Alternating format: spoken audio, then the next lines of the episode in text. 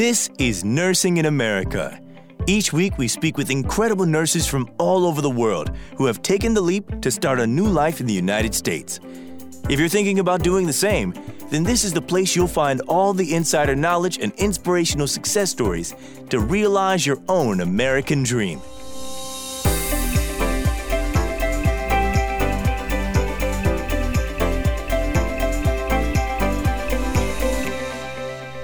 Everybody watching. Welcome to the eighth Lafora Talk Show. We are so excited today. We are going to be um, speaking to two new guests, Joe and Alvin. Joe and Alvin, if you have any other, um, your cell phone or anything like if you want to turn it off, I think there seems to be a little bit of interference in the line. Um, we want to welcome everybody today, and we can't wait to hear the stories of Joe and Elvin. Both are two nurses who are already in the US. Elvin has been here for many years, Joe, not as many years, but um, that is going to be really interesting to hear two different perspectives. Um, my name is Tanya Freedman. I'm the Chief Operating Officer of Connetics USA. Um, and we are really excited to get started. And before we do, just a quick shout out to the Lafora admin team. Unfortunately, Paul, Jean, Yanni are really busy today, so won't be able to join us. Um, so it'll just be the three of us chatting. We'll miss them. And uh, we thank them for this opportunity because the purpose of the Lafora talk show is really just to help. Um, there are many of you all over the world who are dreaming of coming to America. Some of you might have already found a sponsor and a petitioner and might be in the process. Some of you might have just passed the NCLEX exam, or some might be preparing for the NCLEX exam. So, wherever you are in the journey, this Lafora talk show is for you because coming to America can be one of the most exciting but also challenging experiences of your life. Um, and Elvin and Joe are so gracious. Um, will have come here to share their story with you um, so that you can learn from their experiences and prepare yourself because knowledge is knowledge is power. Um, okay, so Elvin and Joe, if you want to maybe tell us a little bit about yourself. Um, before you came to America, just a little bit of your background. Who would like to get started? Don't all jump at once. and again, everybody, this is really just an informal chat. This is not formal. We intend to have fun here, just conversation, um, as if we are sitting around in around the, the fire, chatting about experience. That's really the purpose. And just one thing before I forget, also, um, please do not private message the guests because we don't want to overwhelm them. If you have specific questions, please put them into the chat and I'd be happy to ask that. And we're really excited because we have a new segment which is called Lafora Stateside, which is where the, the guests are going to be talking about the state where they are working in. So you're tuning in now, you know, continue continue listening for the full um, talk show because towards the end they're going to tell us about the states. Okay, maybe we'll start with Alvin because he's been here the longest. we heard last night in the teaser, and Alvin's been here 20 years, like me. So, Alvin, do you want to tell us a little bit about your history and your background before we talk about coming to America? Sure, absolutely. So, I um, I'm uh, I, started nursing school back in um, 1992. So, I finished um, in 96. And at that time, the dean, who was a nun, asked me, Why do you want to study nursing? And my answer then was like, well, I want to serve humanity. so looking back, no. for a 16 year old, that was a little pompous, but you know what?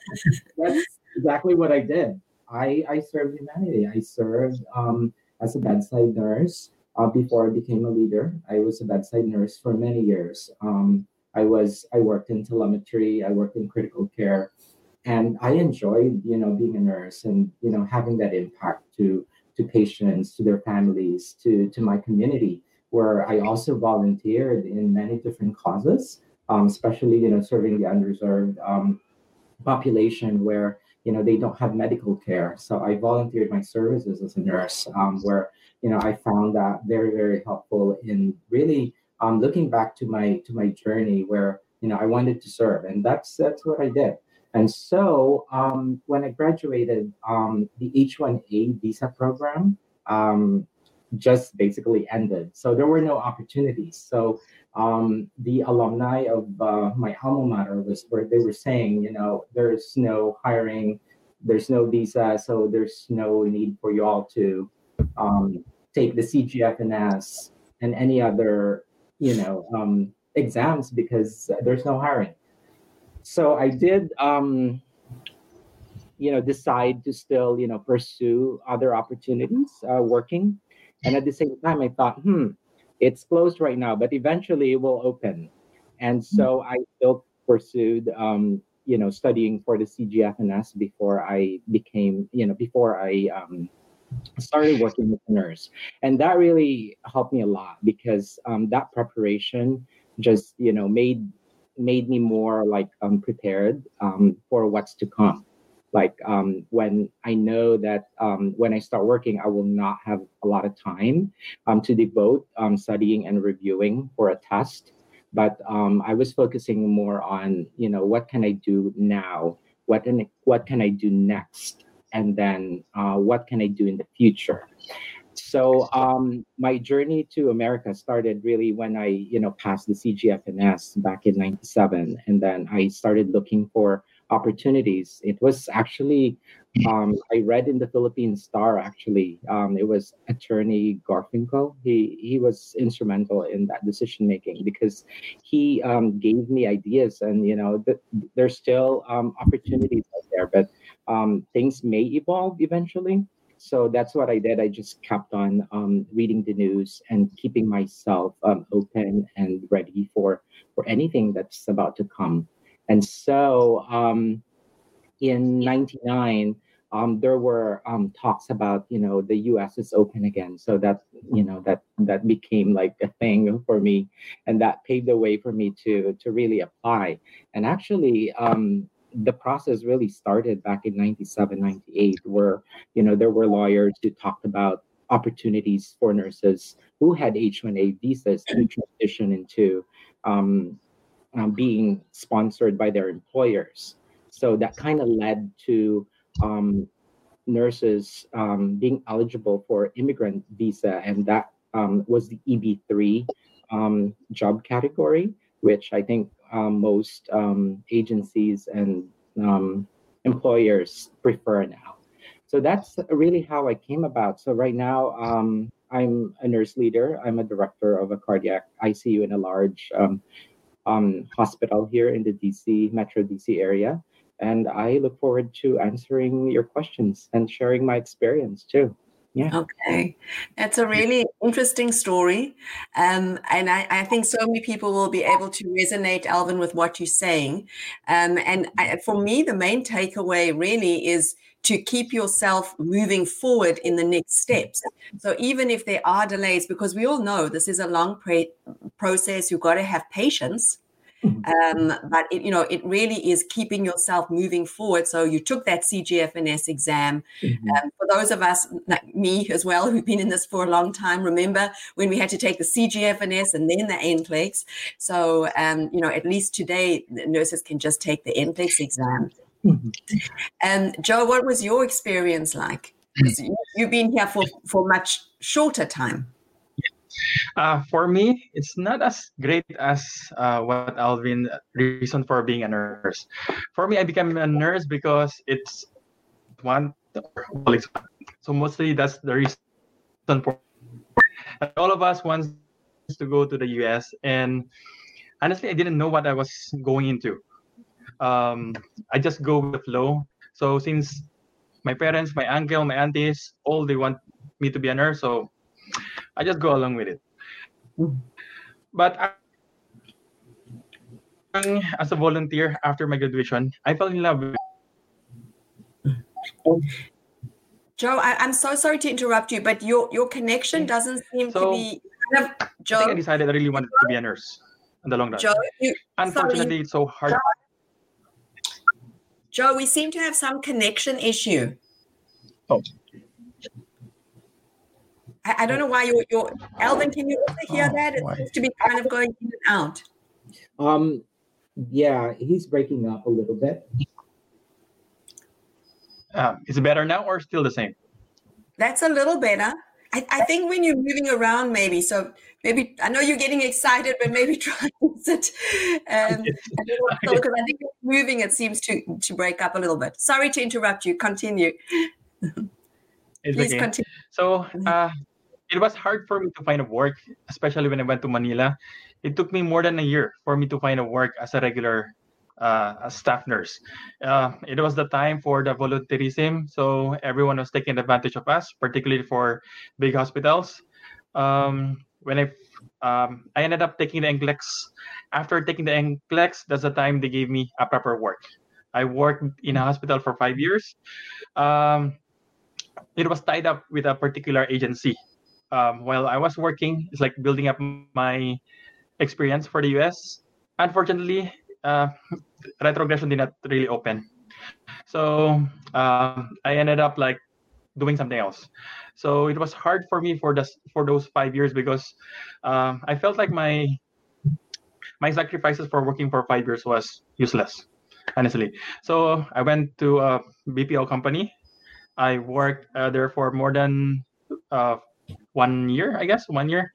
Uh, then after which I decided I just wanted to get out of the Philippines. So I took a job in Singapore as a nurse. There I worked for five years, and uh, while working there, it was really tiring. Uh, Singapore is a really stressful place to work, uh, especially for like for the schedule. We have to work like six days a week, uh, and the weight of the work is quite hard, harder than back in the Philippines, mostly for the bedside part. So it was taking a toll on me, both uh, stress and body uh, within 2016, uh, I think one of my colleagues asked me, oh, one of my previous colleagues in my previous hospital, to join his agency. He said, "Yeah, okay, I'll give it a shot." So from then on, it took me uh, like two years plus, two years and six months before I passed the visa interview in Singapore. So I think God has a plan for me. So after that, um, three months after, or so two months after I arrived here in the US on July 16, 2019. Wow. Very interesting. So, and so the, the time that you've been in the US is obviously much shorter than the time that Alvin's been here. And you've also had that experience of, of working in another country. How is, how is working in the US different to working in Singapore? Okay. Uh, like I said earlier, Singapore is really stressful for me. I think it's because uh, the place where I work or particular ward that I work. Um, like in my previous floor, I usually take care of patients who are bedbound, who has tricky patients, and uh, the stress for taking care of those kind of patients like uh, really burns you up. Like uh, most of the time, you'll be on your feet and doing bedside care. Then after which you have to stay few hours just to complete everything like documentations. It's mostly like in the Philippines, uh, but the bedside bedside care is much heavier. Mm-hmm. Uh, here in the US, it's so much easier. uh, working here for one year, I think my back uh, was able to rest for one year. uh, didn't live as much as patient. uh, also, the culture is quite different here uh, people or their seniors are really uh, like really take care of you they won't put you down like back in the philippines or in singapore like they will uh, try to grill you in any way that you can just to build you up here it's like they lift you up it's like okay i'll teach you this i'll i'll do this for you next time uh, something like that so it's really a different culture honestly so it's really a blessing for me to start my career here in the US, particularly in my place where it's really easy to start. And I think I was blessed with some of my uh, seniors and colleagues. Okay. And I can that Alvin is nodding his head as you're talking. Yes, it seems you're agreeing 100%, Alvin. What is your experience similar to what Joe is? How was different? How is it? How was it different working in the Philippines compared to working in the US? Okay, so um, my experience was similar to Joe. Actually, um, um, the, the work environment here is just very different, very supportive. And as long as you're open and willing to learn, I think you know people are inclined to teaching you and um, giving you the support and resources that you need so you're you're successful. And a lot of hospitals here um, are accredited by Joint Commission, and so um, they we do have standards of care that are really the highest standards that I've seen, you know, in, in my whole career. And that kind of sets the tone for for nurses to be to be successful, to be autonomous, um, and to practice at a high level. Um, the main thing that I have seen when I first arrived here is, you know, technology. It is it is a big thing, and um, many advanced therapies, devices, and equipment that really spells the the difference between uh, patient management in the Philippines and here. Um, let's say you know a patient came in with chest pain and has a strong cardiac history. In the Philippines, you know, depending on how much you know the, the patient can pay, um, that will shape you know the direction of treatment and care. Here it's very different. You expect your patient to have a full um, workup, lots of labs, lots of tests, lots of procedures. Um, so as a nurse, you you just have to be ready and anticipate that you know your patient will be going through all those procedures. And um, also, treatment is driven by evidence-based practice um, and guidelines that are um, you know stemming from the American Heart Association, the American um, Cardiology um, Association, and the patient will likely get an angiogram. And if you know the heart needs more support, you expect your patient to end up with a balloon pump or an Impella. And just um, the trajectory of care is just so different, so fast, and so proactive because um, you know we really we really want to save lives here. So um, that's really the goal of treatment and care here. We make sure that you know every patient lives and that their their outcomes are good.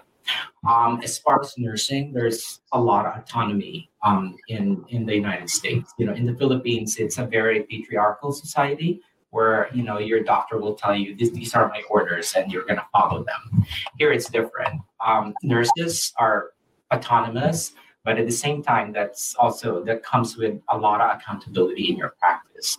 And when you come here um, people will say oh you have a bsn and you have a nursing license. You pass the NCLEX so they hold you to the highest um, level of your practice um, because you know the board of nursing they have specific uh, like stipulations and expectations as to uh, patient care expectations as to how you how you practice. So meaning as a nurse, you are really accountable for for your practice and for the care that your patient receives and you are the trusted source of information and truth. So um, doctors will look up to you um, patients and families will look up to you and look for that information that they need um, when they come to the hospital. Um, also it's important you know to to really know your patient from your assessment findings to your labs to your medications and to how your patient responded to the treatment. And the most important thing is communication, how you communicate your findings to your physicians, to your advanced practice providers, and when to escalate appropriately. And really, that's how I learned and sharpened my communication because back in the Philippines, you just basically follow what the doctors tell you. But here, you have that voice where you know when you notice something you you speak and you do what is right by by saying something to your provider that you know i'm concerned that my patient is you know having pain. Um, can we do something about this? And you know being truthful and doing things um, to advocate for your patient. Um, for example you notice a blood pressure change or a change in mental status. It's very different here because when when you notice that that's your duty to address that situation so that you will know like why is that happening? Maybe it's a blood sugar issue. Maybe your patient is hypoxic. Maybe your patient is having a stroke. Um, did you assess your patient? And what did you do with that information to make sure that your patient you know have the best outcome? So that's really the key, the differences in, in practice. Yeah. Being an advocate I think is a key word for your patient. Mm-hmm. And that is a that is a big change for many nurses coming to the US, even if they've been nurses outside of the US for many, many years. We'll be back with the conversation in just a second. There's a wonderful opportunity for you. Connetics USA is currently recruiting registered nurses from all over the world to work in healthcare facilities here in the USA. If you are interested, please apply at conneticsusa.com slash application. That's conneticsusa.com forward slash application. On with the show. When you come to the US, culture shock is, I mean, it's a well documented fact. Hmm. How were you affected by culture shock? Joe, what, what was it like for you when you came to America in the very beginning? What were the things that were shocking that really was a culture shock? Because the first few months, it's very well documented, can be a roller coaster. Okay. For me, uh, the first thing that really culture shocked me is how nice the people here are.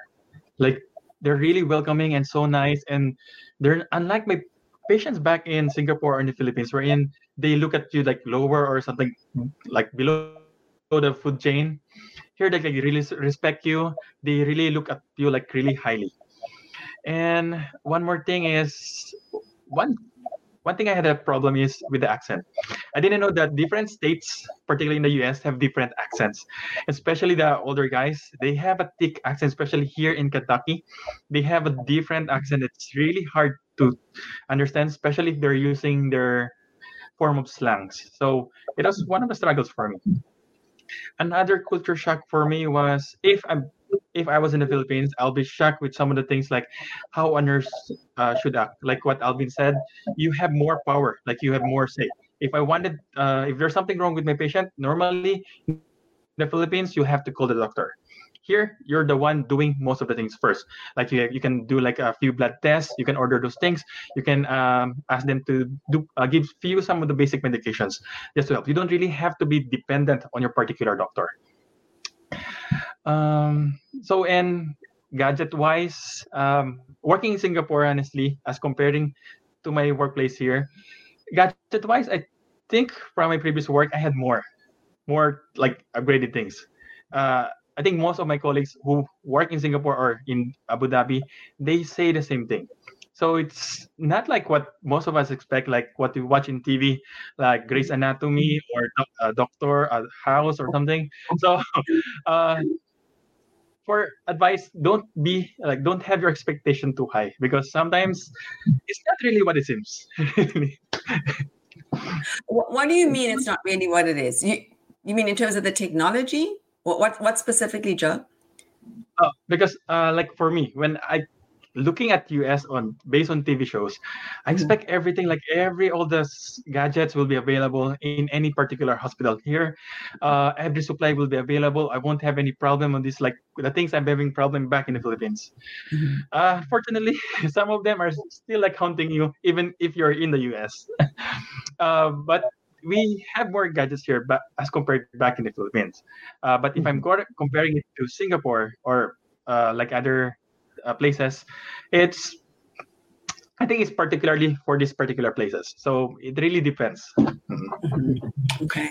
I can I can relate to that uh, to what Joe said about um, you know your expectations. I think um, what we see on TV and social media, what we read in books, it's really the ideal, um, you know, um, framework of how things look like. But really, that's a very limited um, view of um, what truly happens in the day-to-day life. Because everywhere you go, it's going to be there's going to be some challenges. It's not going to be perfect. So I think my best advice is to you know manage manage down your expectations and be open to learning things seeing things from from another point of view where um you know you come to a place and you're really going to be shocked of what you will find um when i first came here um there was a lot of stereotyping um, I worked in Florida where there were not a lot of um, Filipino nurses there. There were a few, but there's a lot of stereotyping. So um, because I was new, nobody really knew who I was and what I can do. So it's really up to you and how you want people to perceive you. And um, generally, people want just want to get to know you. But until then, you kind of have to prove yourself because there's this impression of international nurses being shy, you know, being subservient, and um, not so good communicators because again, you know, our, our first language is not English. Um, we have accents when you first come here, and so that that can be a barrier. So how I address that, you know, I I had to take you know steps you know introducing myself first you know when i first in a patient's room or when i first see a provider i introduce myself. My name is alvin. I'm i'm your nurse today. Um how was your night? You know how um what is the plan of care for today? What are we doing for our patient today? So that kind of opens up a, a conversation instead of you just waiting to be told what to do. You basically initiate um, the conversation and start that so that people um, will say, "Oh, he's um, he's different. He's something that you know maybe maybe yeah maybe he can help me." You know, so that kind of creates like a positive impression of you instead of um, that typical stereotype of an international nurse just coming to America. And like I said earlier, also um, people here um, communicate directly, so that's so so crucial because um, in in the Philippines we're used to to being shy, we're used to being told you know what to do next um, and how to do it. But here, um, let's say you have an issue with someone, it's so so important to talk to them directly and address that particular issue or situation you're encountering. For you know in the philippines you would just you know keep quiet and not say anything. Here that is not that's not going to work because um, having open communication is so important because you need to know why the person was upset with you and you have to be able to to learn to listen and not interrupt when you know when they're talking when they're saying something to you so that you know you can acknowledge those concerns and say you know how can we make it better? And how can we do this moving forward? So that it creates an atmosphere of more like positive more empowering and more helpful to both of you so that you can take care of patients better. Yeah yeah, I, I think really what you're both saying is that the expectations might be very different to the reality. Mm-hmm. But at the end of the day, it's going to come up to you to actually make that effort.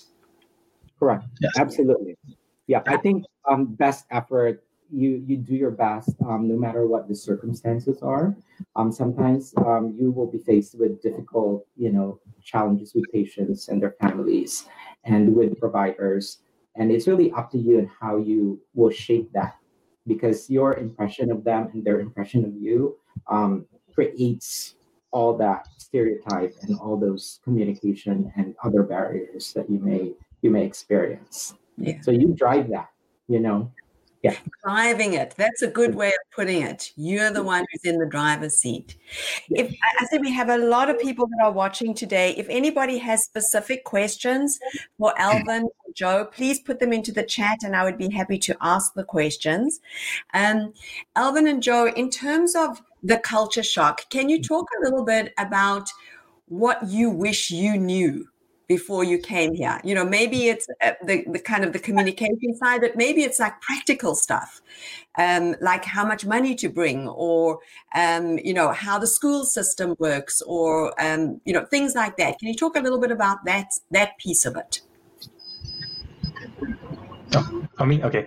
Uh, for me, um, culture shock wise, I think work wise, um, some of the patients I'm not used to having these kind of patients here, particularly those who have problems with uh, like um, medications like pill seeking or addiction to pills. It's not a thing back in the Philippines or in Singapore, elsewhere. Here it's like it's really a rampant. So it's really a culture shock for me. And sometimes um, I'm too naive to know that there's such a thing. And I kind of learned how to deal with these kind of patients after a few months um, dealing with them. And I think other problems here also wish I knew. I think expenses wise, because when I started, I took my salary for this particular rate. I thought it was good, like really good, as compared based on my salary back in Singapore. But I didn't know that there were taxes. There were like you have to pay insurance. Uh, you have to select. You have to pay a lot of things here, like for your car, uh, for your um, other Joe, I'm so sorry to interrupt you again, but you seem to be breaking up. I know, I know it's hard, but if you can maybe just try sit a little still because I think that's interfering with your network. And we, you're saying such great things. I don't want anyone to miss it. sorry, go ahead. So there's so budget wise was really a struggle for me. So I was thinking I would be able to save more here, but because of the some of the things that you need to spend regularly insurance like i said insurance the car um, the taxes and everything. So it ended up just so so similar or a little bit lower back in, from what i was earning in singapore. So it was a, something for me to i wish i knew about it uh, especially when i was being given the offer. So i should you should aim something higher definitely. Do your research best. Try really to find out what's the minimum amount here. Um, information is really a key for you to get a better edge on per up on a particular deal. So that's it. Yeah i think yeah, that's, that's a very important consideration. I think finances that's the biggest thing also because um, when i left the philippines you know i was very young. I was like in my early 20s so um, not a lot of financial um, you're not very concerned about that because when you're young, you just want to make money, you want to spend it.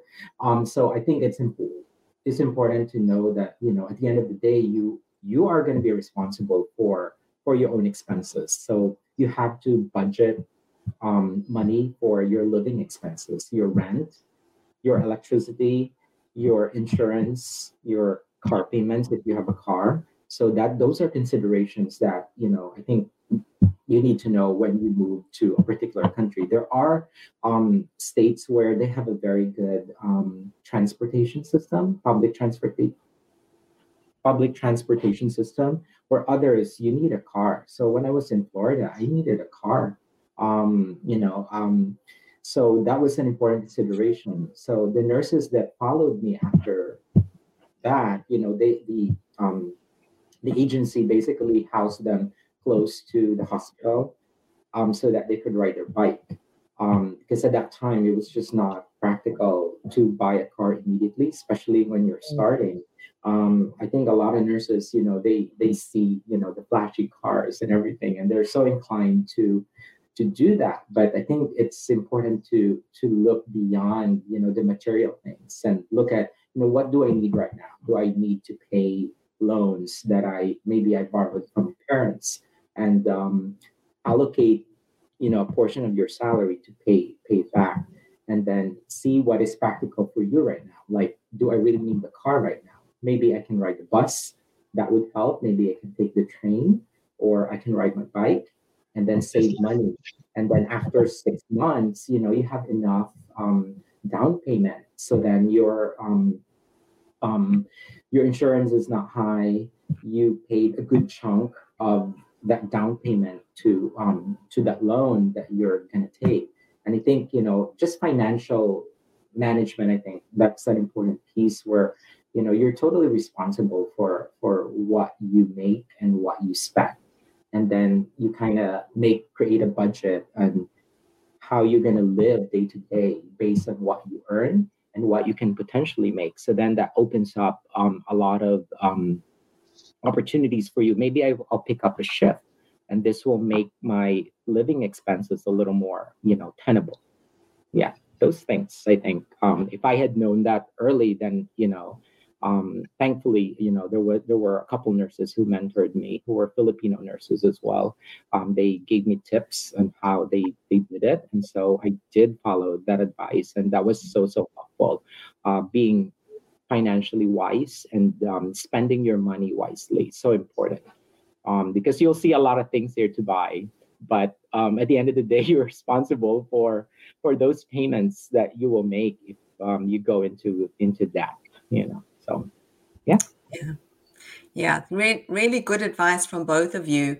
And I think for many nurses, it takes such a long time to come to America and it's such a struggle and it's so mm-hmm. many sacrifices that with a lot of nurses that if they don't know and aren't advised by those that have come before them like what we're doing on the mm-hmm. Talk show what mm-hmm. often happens is they come here and they just have stars in their eyes and don't really realize um, how important it is to understand things financially and put themselves under a lot of stress.